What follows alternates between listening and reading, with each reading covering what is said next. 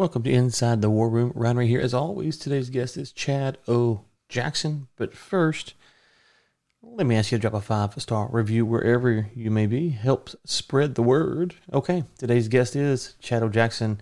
Chad is a Texas master craftsman, entrepreneur, researcher who starred in the 2020 documentary film Uncle Tom and the 2022 film Uncle Tom Volume 2, which he co wrote, assistant edited, edited, I can't speak, and co produced. Um, we will link to his website, of course, in the show notes, and a, a very good and interesting discussion uh, today about the movie Uncle Tom 2. Let's get to it. Chad, welcome to the War Room. Thank you for having me. Okay, so let me give a little behind the scenes here. Um, we were booking this, and they said, "Hey, you need you need to watch this film before you do this interview." And sometimes I get chances to do it, sometimes I don't. But I took the time this morning to watch Uncle Tom 2. I haven't seen one, but I watched Uncle Tom 2 and I was like, oh my gosh, this is some of the things in this this, this film are um I would say some things that you hear are talking points, if you will, that you hear are along modern uh, right wing people, but some of the things are not. Um, some of the things that some of the history aspects that you go into in this film were were quite striking. So the, the, the movie's been out just a little bit. We're recording on September 8th. What has been the reaction to this film?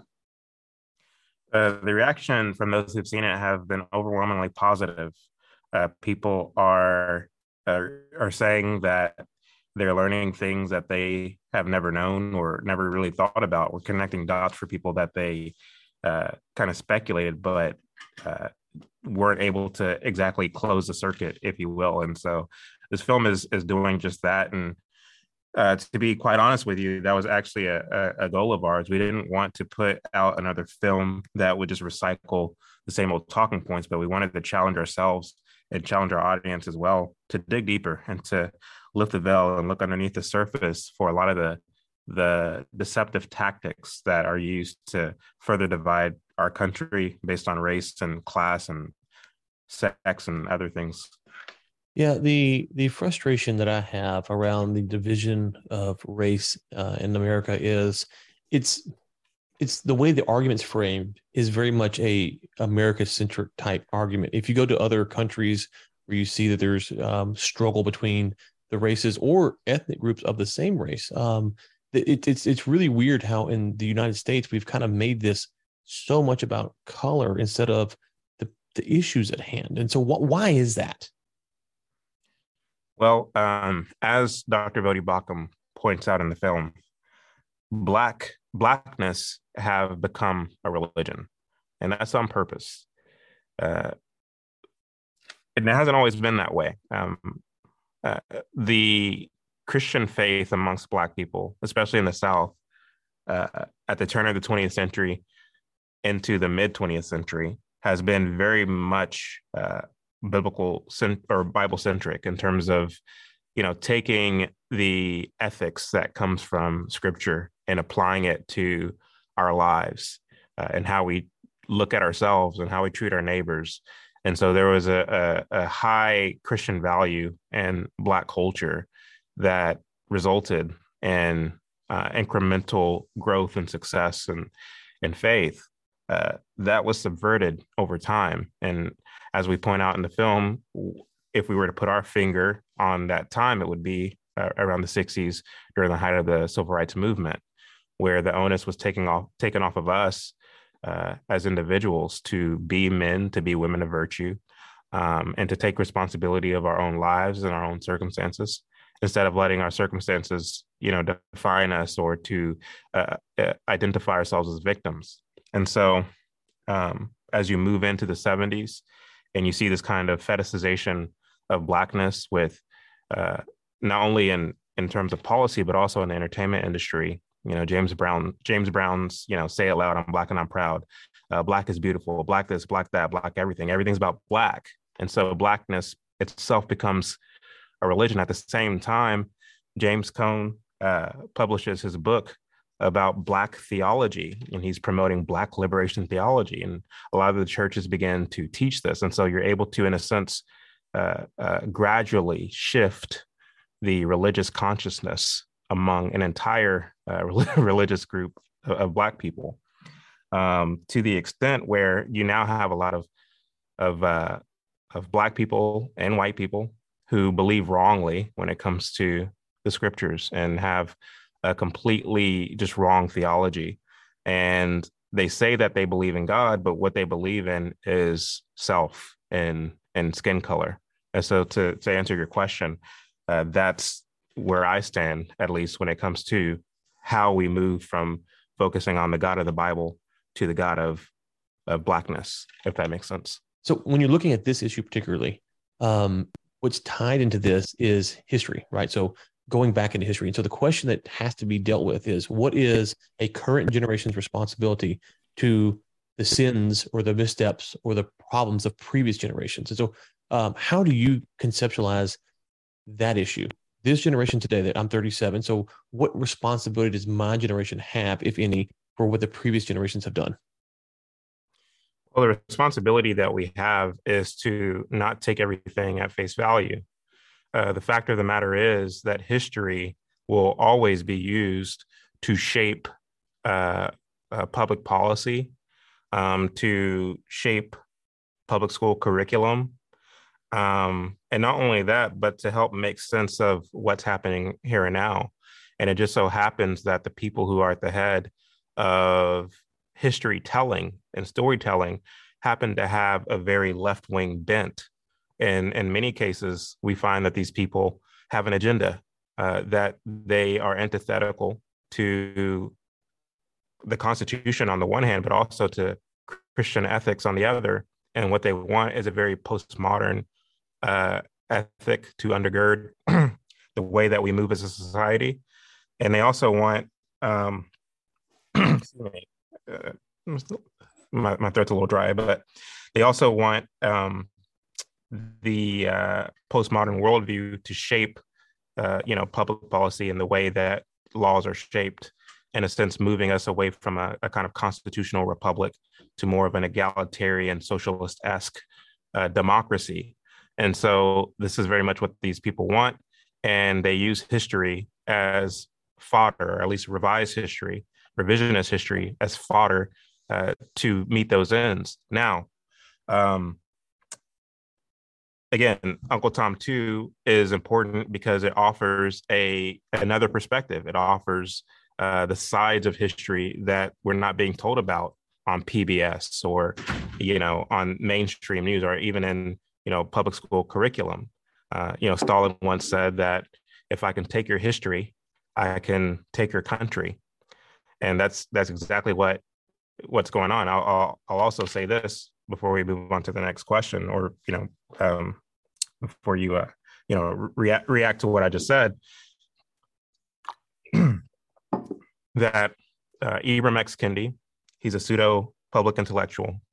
He wrote a, his real name is Hank Rogers, so I'll refer to him for the rest of this uh, interview as Hank Rogers. So Hank Rogers wrote a book called How to Be an Anti-Racist, and in that book, he proceeds to uh, to push forth this narrative of history, the history of racism, as he calls it, um, who invented racism, and and so on and so forth. And a lot of it is this kind of Howard Zinn esque revised history.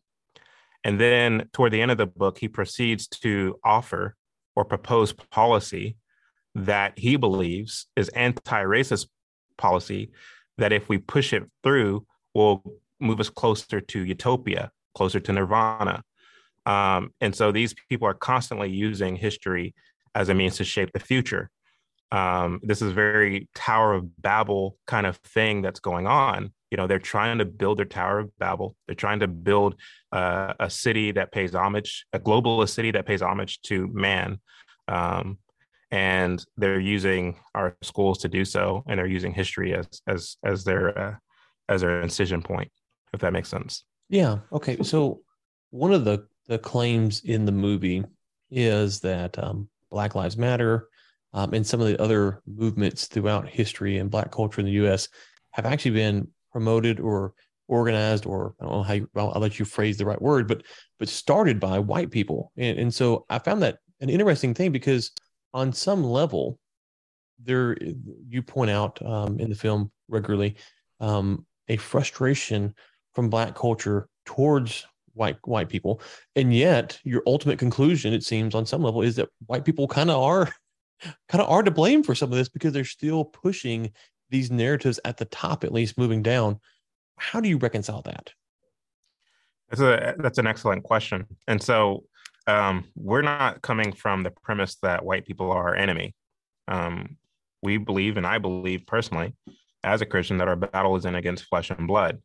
Uh, what we are doing is we're exposing these people for for we're exposing the, their arguments because what they what they uh, assert, and this just happened this week on Twitter uh, with with our movie. You know, Uncle Tom 2 was directed by Justin Malone, who happens to be a white man.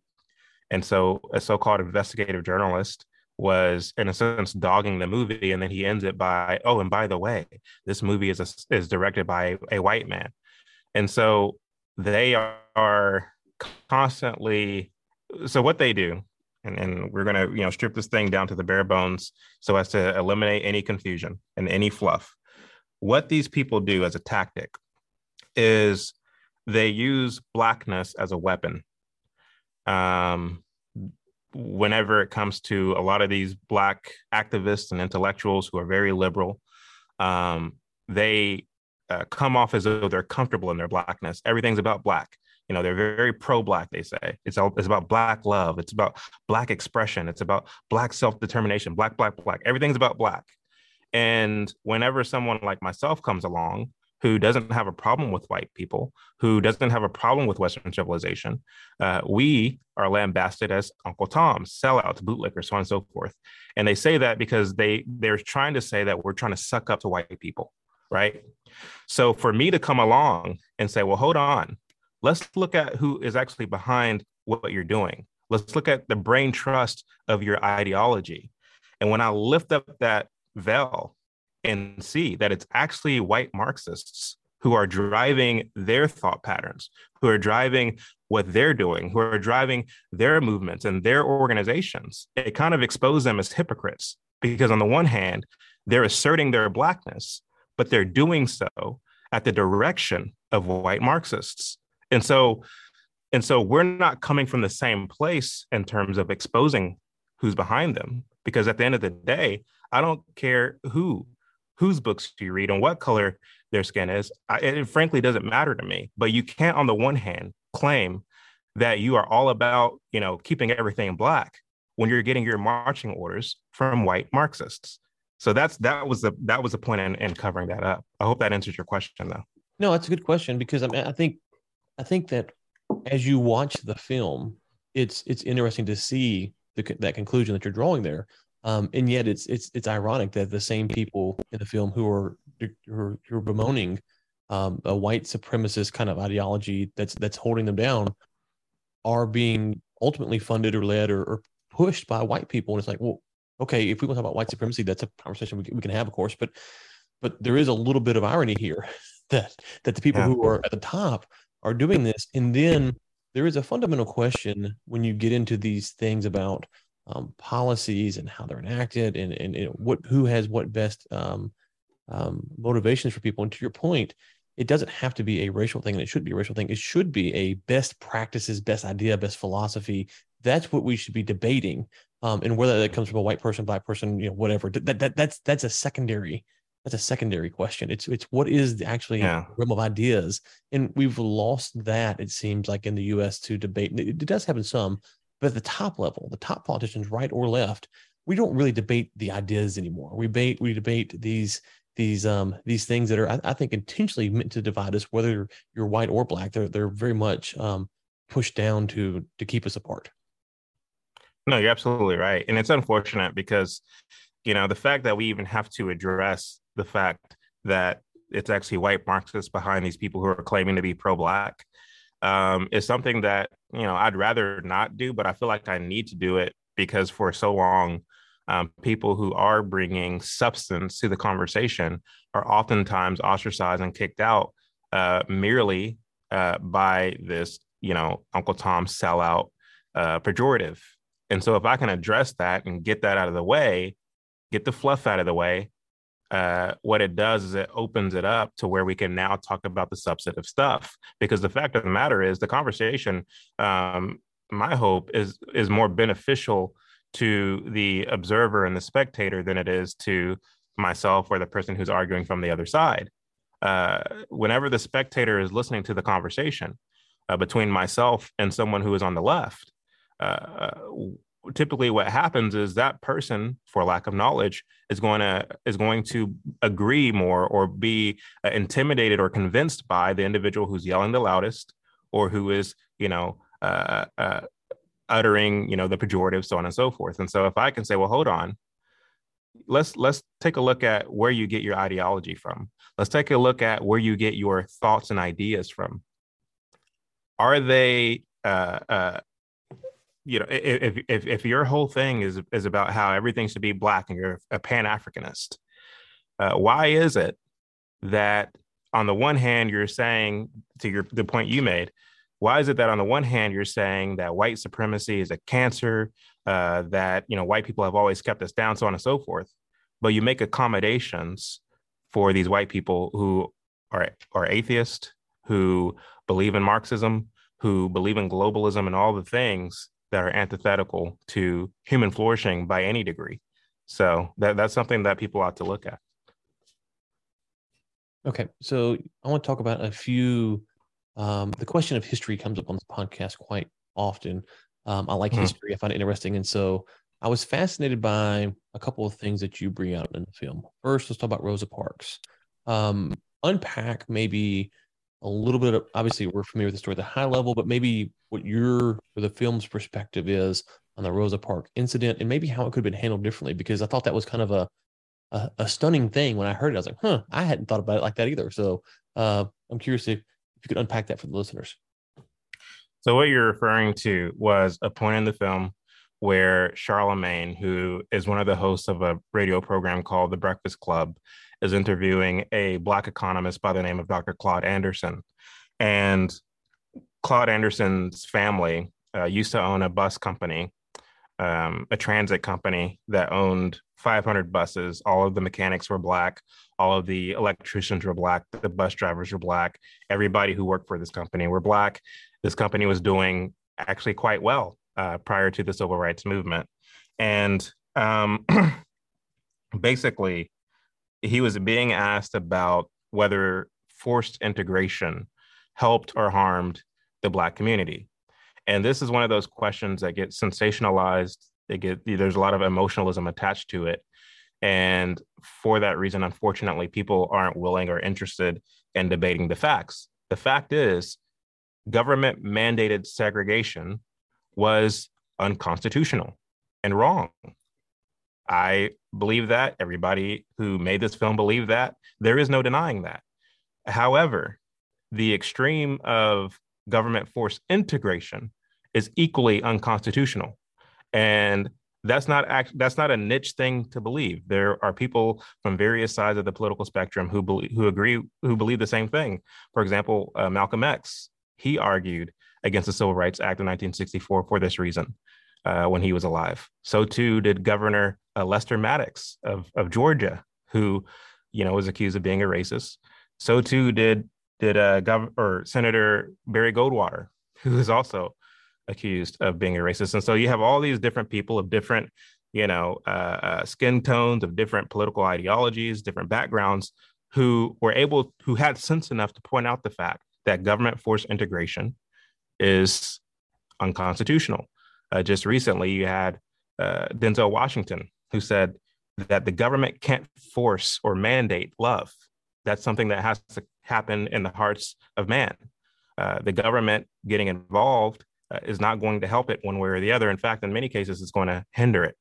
And so that's the question that we have to, to discuss in a cordial uh, way. But unfortunately, um, that doesn't happen because these these matters tend to get uh, over sensationalized. And so, let, let me, uh, the bus boycott. Can I pause you real quick? Yeah, just before you go any further. Yeah. So I think make sure I'm following the argument here. What you're saying is you've made a film, um, and all that you really need is that the law is um, the barrier of entry is low, which it should be. There's to me laws that prevent people. So if the barrier of entry is low, um, then the market will ultimately allow people to um, make films, whether you're black, white, or, or whatever, or whatever the case might be. What you don't want is um, the law shaping who can make a film, how they get access to money. Those are the problems that call that, that then push these issues further. But if you lower the barriers barriers of entry, which they should be, um, then you might have a very bad person who will not loan money to a black filmmaker because he is a racist, right? Mm. However, you would have a, a person who isn't a racist and goes, Yeah, a black filmmaker makes a good film. I'm going to lend him money and we're going to make money because you're too stupid to take this, to, to let this guy make a film. And so the argument I think you're making essentially is it, we don't want the government to set the barrier of entry because that prohibits the black or the white or whoever it is from having the access. You might have bad actors in the economy, and you will because some people are bad. But the barrier of entry, as long as it's set by an individual and not by the government, you can get around that and thrive in that environment. I think is that is that a good summation of what you're saying? Yes, that is an awesome summation of what I'm saying. Um, you hit the nail right on the head. Uh, so thank you for for clarifying that. Um, so yes, the, the what the way Manning Johnson, and you know, for those who haven't, I encourage you to uh, to go to YouTube and type in Manning Johnson farewell address. It's a it's an excellent speech uh, phenomenal speech. It was it helped me it helped open my eyes to a lot of things. But in it, he said what the uh, what the rhetorical campaign of the civil rights movement did, particularly as it relates to forced integration, is it placed a stigma of inferiority on uh, black people in the workforce uh, and on black businesses. Because think about that: if you are a a, a black kid who uh, uh, you turn on your TV and you see your so-called race leaders uh, saying and, and, and fighting and, and desperately trying to get into so-called white spaces uh, when in your own life, in your own uh, uh, context, your dentist is black, your doctor is black, all the teachers at your school are black, uh, all the people that you know in the professional element of your life and your neighborhood are black. But yet, the people who were told are our leaders are saying, well, we want to be you know, in the white spaces, we want to go to the white doctors, we want to go to white this, white that, white everything, you're going to automatically believe that, well, okay, well, what's so special about these spaces? what's so special about their doctors and their dentists? Mm. Are they somehow better than what I've been going to? And there's been studies done on the uh, what happened to a lot of these black professionals after the passage of these civil rights uh, acts, and it wasn't it wasn't pretty. And so that's something that we haven't contended with because we're so overjoyed at the passage of these bills. And so, uh, anyway, so so back to the uh, the boycott thing. Um, it was saw it was seen as a master play. Uh, after its success, uh, Martin Luther King was instantly skyrocketed to some kind of of, of race hero. He was invited all over the, the world uh, to go to you know different um, to to be celebrated, so on and so forth. Uh, but the fact of the matter is, uh, when it comes to Rosa Parks in particular, who you asked about, she was, I think, the treasurer for the local NAACP. Uh, the media misled people and making you think that she was just some seamstress who was tired after a long day's work, and you know she wanted to sit down on the bus, and some along came some white man who was upset that she was sitting where he wanted to sit, and and you know the rest is history. And so there was a lot of deceptive uh, dramatization that went on in order to uh, in order to make that a thing uh, in the first place. Again, all meaning to sensationalize and emotionalize uh, the situation. But I, I, do encourage people to watch that particular scene to help make sense of of what it is I'm talking about. Yeah, no, it was it was interesting because um yeah it, it, it's it's so weird that we have to say stuff like this but no one's warning people to be forced to sit in the back of the bus right no one's warning these type of discriminations and so it's weird that you have to clarify yourself because to your point if you take any kind of view just trying to have a discussion today people go go crazy and it, it's it's depressing um a disagreement yeah i mean the whole point the whole point is you know um instead of trying so hard to force yourself into spaces that where people don't want you or where you're treated uh, as lesser than um, you have the opportunity here in the united states of america to create your own which is exactly what people were doing. Um, and as a result you did have a lot of success you did have a lot of productivity and in many cases, that which blacks were producing was better in quality than that which was available uh, uh, for whites. And another thing that we don't talk about is the fact that in many cases, a lot of these so-called Jim Crow laws were being repealed at the municipal and state level across the South uh, because people were finding that these laws were uh, they were unfeasible, um, that they just didn't make sense, that they were an economic burden, so on and so forth. And that was apart from the civil rights movement. And so, because we're not willing to invest in having a, a full picture understanding of just what the past was like, uh, we uh, we just believe or go along with the narrative that black people were the scum of the earth, that they were under the uh, oppression uh, or under the thumb of, of white people. Um, and we needed Martin Luther King. We needed the civil rights movement uh, to, uh, in a sense, bring about equality. But that's just a, a, grave misunderstanding of, of the past. One of the things that the, the film it, it kind of frustrated me was talking about the Tulsa race riot, the Tulsa race massacre. I've heard the term. I've never really looked into it in depth. I had no idea there was a Black Wall Street. I had no idea. And I was like, how how have I missed that there was this Black Wall Street? Because it sounds from the film like a a a spot of of people thriving. They're doing work. They're making money. They're building communities. I, have never heard about that. Now, again, I haven't looked into the, t- the Tulsa race uh, stuff a lot. I've, I've just kind of heard people talk about it at large, and so um, I kind of knew that was out there, but I had no idea it was that Black Wall Street. Shows my ignorance. So unpack kind of what was Black Wall Street for people like me who are just ignorant, don't know, and then you have an interesting take on the Tulsa uh, riots, massacre, however you want to phrase that. Yeah, so uh, it, uh, it wasn't just a you know one Black Wall Street. In fact, there are many uh, similar neighborhoods across the South, which again that speaks to you know exactly what you're saying and you're not the only one i mean i think i would venture to say the majority of us because we all went to the same public schools. We all were taught the same history lessons. Uh, you know so so we have this narrative of black people always being uh, you know oppressed and and sad and, and gloomy and all these different things. That's that's our perception of the past. And so you know we, we never think about the fact that black people were just as prosperous in many cases as white as their white neighbors, and in some cases uh, even more prosperous. And such was the case uh, there in Tulsa, Oklahoma, which was an oil town at the time. You had both blacks and whites working in the oil fields, and you had what was called the Green District, uh, Greenwood. You had what was called the Greenwood District, which was the the black business district, where you had all these successful black businesses and there was a, a issue that that went that happened uh, on an elevator with a man named Dick Rowland. Uh, he was accused of of touching, raping, or groping a 16 year old white girl. And um, the way that I learned the story growing up, because my mother's from Oklahoma and my my my grandmother was born uh, near uh, the area where all this stuff went down.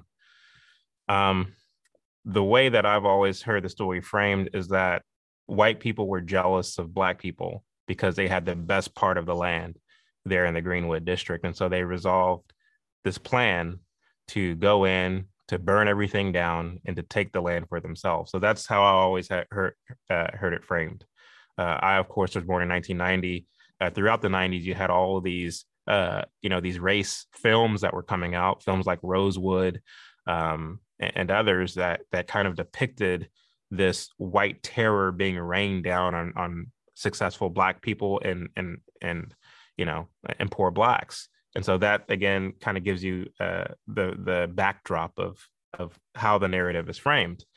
Um, but after diving deep into the story um, and to the facts i should say of what actually happened uh, the reason why this white mob in Tulsa, Oklahoma, showed up to the jailhouse was because an article was written and the Tulsa Tribune, uh, and its title was "Nab Negro for Raping White Girl," and so they they showed up to the jailhouse. Uh, conversely, a black mob also showed up because they heard that this white mob was going down to the jailhouse. They were informed uh, of this by a black newspaper. Now, what they don't tell us is the fact that the white newspaper was edited by a man named Richard Lloyd Jones, who was a huge progressive. You know, um, if you look into him, if you look into his wife, they were both uh, advocates for, you know, Planned Parenthood. They were advocates for a lot of so-called liberal causes, and in fact, um, um, had ties to the Communist Party. And so, why is it that a uh, a a a ma- or, or a newspaper that's advocating for white people to nab Negro, um, why would communists or socialists or progressives, whatever you want to call them, why would they uh, uh, be enticing poor white people to nab a Negro if at the same time they're professing to be allies and heroes of the Black cause? The reason for that is because they actually play both sides. On the one hand, they like to entice and stir up and, and, and agitate and cause racial friction. And on the other hand, they like to come off as the heroes and the people who have the answers. It's it's a simple uh, uh, old trick of divide and conquer. That's exactly the name of their game. And so the white mob showed up. There was a shot fired. Uh, there was a big brawl that took place. Uh, there were a couple dozen people who died, both black and white. It wasn't 300 black people. Uh, I don't know where that number came from, but it's not verified. In fact, if you look at the uh, facts surrounding, um, you know, the Tulsa race riot uh, from various reputable publications, uh, those publications can't even agree on what the number was. Uh, a lot of people who are investigating it now are saying, well, there's a mass grave somewhere, but they have yet to find that mass grave. Uh, and so after the brawl happened, after everything went down, there was another article released by the Tulsa Tribune, uh, which says something to the effect of we can ne- we, we should never let these Negroes build here again. But what actually happened was they did build again. They reclaimed their land very quickly. They built it back, in some cases, with the help of white folks. And Black people thrived and succeeded in this area for the next 40 years until the civil rights movement. Um, and so, if the article is saying never let these Negroes build again, but the Negroes actually did build again, that, in my opinion, is indicative of the fact that after everything went down, after the brawl went down, the blacks and the whites, they understood, well, you know, things happen. We did some things that were wrong. You guys did some things that were wrong everybody is wrong here. Uh, let's just you know take our ball and go home, um, and uh, you know continue as things were because everybody understood that this whole thing was a huge mess that got out of hand quickly. Um, if it really, if, if what I've been told all my life was true, that the whole thing was set up in the first place uh, so that white people can come and take the land, why didn't they take the land? Why didn't they take this business district? why were these blacks allowed to come back and build again? Um, so something's kind of fishy about it. And I, I think that Uncle Tom too, um, in part three, which is forthcoming, uh, uh, does a better job at really explaining what happened versus the narrative that's putting forth by a lot of these progressive historians and storytellers. Sorry for the long. No, no, it's, it's great because it's great because, like I said, I, I remember hear, hearing about this. I don't know a few years ago. Went to public school, so you know, didn't go graduate college. So I am definitely behind on some of these issues. And so I'd heard about it. I was like, okay. And I, I think I'd done a quick Wikipedia search or just kind of read a headline or something. Okay, yeah, that, that sounds pretty bad. And then I saw the film. You you focused on it for a while. I was like, oh, okay. I never heard of the yeah Black Wall Street portion, and that was that was quite fascinating. Um, just to hear about that aspect uh, alone um, on the on the stuff about this what the actual numbers might be but this the black wall street was was fascinating and a, a great reminder of what humans can do if given the opportunity mm. to, to, thrive. Yeah. Want to thrive and they're and the, you know the people set the way they can thrive and they can rebuild.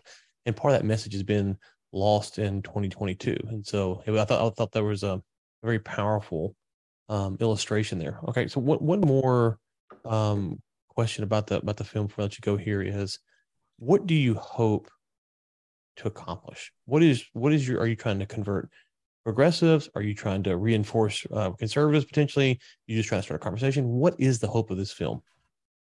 Yeah, I think the latter. Um, really start a conversation. The thing is, um, it, I think it's very strange how historians, on the one hand, look to the civil rights movement um, and even some things that are happening now with Black Lives Matter and other social justice movement uh, groups, uh, and they point to these these groups and these organizations and these events as being not only a high point for America progressivism, but also as something to emulate in terms of holding the moral high ground. And we should be very wary of that, especially as Christians, uh, because the only thing that we're supposed to emulate is the scriptures and Jesus, you know. Um, and so my hope is that Christians, more than anything, will kind of check themselves and ask the question of, have I placed man on a pedestal? Um, have I done a good job of testing every spirit to see if it is, is of God? Um, or am I going along with these kind of enshrined uh, mythologies um, that have, in a sense, shaped uh, uh, where we are now, and in some cases, the, the, the church? Um, are we looking to Christ as a model, or are we looking to man and man's events as the model? Um, so, you know, the, the film was not done in malice. Uh, we were not uh, discussing Martin Luther King or Rosa Parks or any of these other people uh, in malice, although I do think it's important to look into what Dr. King actually believed and instead of just believing the narrative that is in many cases based in false mythology more than it is the truth. Uh, I, I, hope that people take a, away from this um, a resolve to uh, not be so uh, uh, thrown in the wind uh, uh, by whatever it is the people who are supposed to be uh, mainstream storytellers are, are, are leading us and also too like what we what we show in the film is the various tactics of of uh you know those who claim to be uh leaders in this crusade for a better world, the various tactics that they've used to get people to go along with whatever agenda it is they're pushing. That it's important to show people that that they might uh, be on their guard or resolve to be on their guard and not being so easily tricked by the next thing that comes along, um, but rather to remain principled and steadfast in their prince and their values. Uh, uh, so so as to not you know be um, taken here and there uh, you know, in, in the scriptures we read that uh, we're not to be taken captive by hollow and deceptive philosophies, um, which a lot of us understand and we try to to take heed to. But what happens when those hollow and deceptive philosophies are delivered to us with a Christian tinge to it, uh, where we can't decipher whether this thing is right or wrong, whether this thing is is good or bad? Uh, that's something that you know, again, we're not having conversations about. I mean, I think we're beginning to, um, but look no further than in the Bible. Whenever Satan is trying to tempt Jesus, you know, what is he using to do that? He's using the scriptures, and so we can't think it's inconceivable or unfathomable that these ideologies will try to make their way into the church uh, or that some politician will try to get us to go along with whatever their moral whatever their campaign is and using kind of spiritual sound and language to get us to go along with it we have to ever be on our guard and so and so for me i think this film is more for for christians than anything uh, but really it's for everybody who is interested in knowing uh, uh, the truth or at least the parts of history that isn't isn't often talked about in the mainstream. Yeah okay so thank you for that. And i'll just add this i mean i think um the history, you know, if you said what happened on September 8th, 2022 in my life, right? This this podcast would be one of the things that that said. But my perspective on this podcast is only one perspective. Your perspective. There's someone over there that was filming you earlier. My wife's we come home. You know, so we start trying to include. We, we've we've taken history and we said we can deduce history down to a date, a time, a place, a thing, a very very small object, and then we can decipher what was happening. And in all of these stories and events, it's very complicated. You know, you're trying to get an overarching picture, and then trying to figure out what that means and then take it from different perspectives. And so if you have a progressive um, newspaper editor who's putting out stuff, well, that does influence the narrative, right? But then you have the people who are reading the story and how they feel. So I, I think we've we've kind of lost the fact that as we try to tell history, we're telling parts of history, fragments of history. And the more yeah, fragments we can tell, the better we can understand it. But the less we study it, the harder it is to actually understand the full picture. And the full picture is going to be messy. It's not going to be fully clear, but it's very hard. And so um, I think films like this are important and they're good to get the conversation started. So thank you for that. When does Uncle Tom 3 come out? Do you have a date for that? Is it, is it still in production? Where's that at?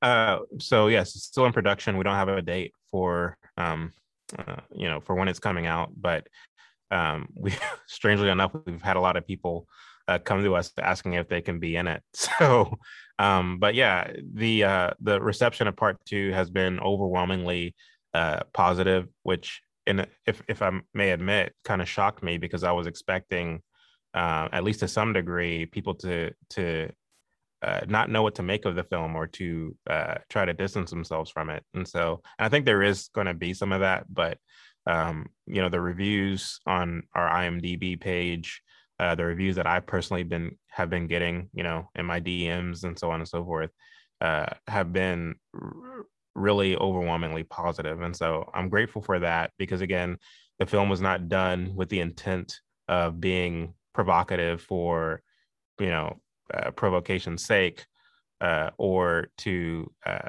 uh, go after anybody uh, with malice, but rather to try to flesh out some of these things that are are perpetually being um, covered up or broached, you know, uh, dismissed. So okay, and where do you want us to send people to? UncleTom.com. Um, eh, you can watch Uncle Tom 2 there. You can buy DVDs. You can buy bundles, do all those things. Yeah, go on over to UncleTom.com um, to see what we're talking about. Okay, listeners, we'll link to that again in the show notes, which are at ryanraysenior.com. So you can go find all of that there, or if you can remember remember that domain, which is quite easy, uncletom.com. Just head on over there and watch the film. Chad, thank you for the time today. Thank you. Okay, there it is. Chad O. Jackson, the film Uncle Tom 2. We'll link to all that in the show notes. Let me know what you think about this episode at warroommedia.com.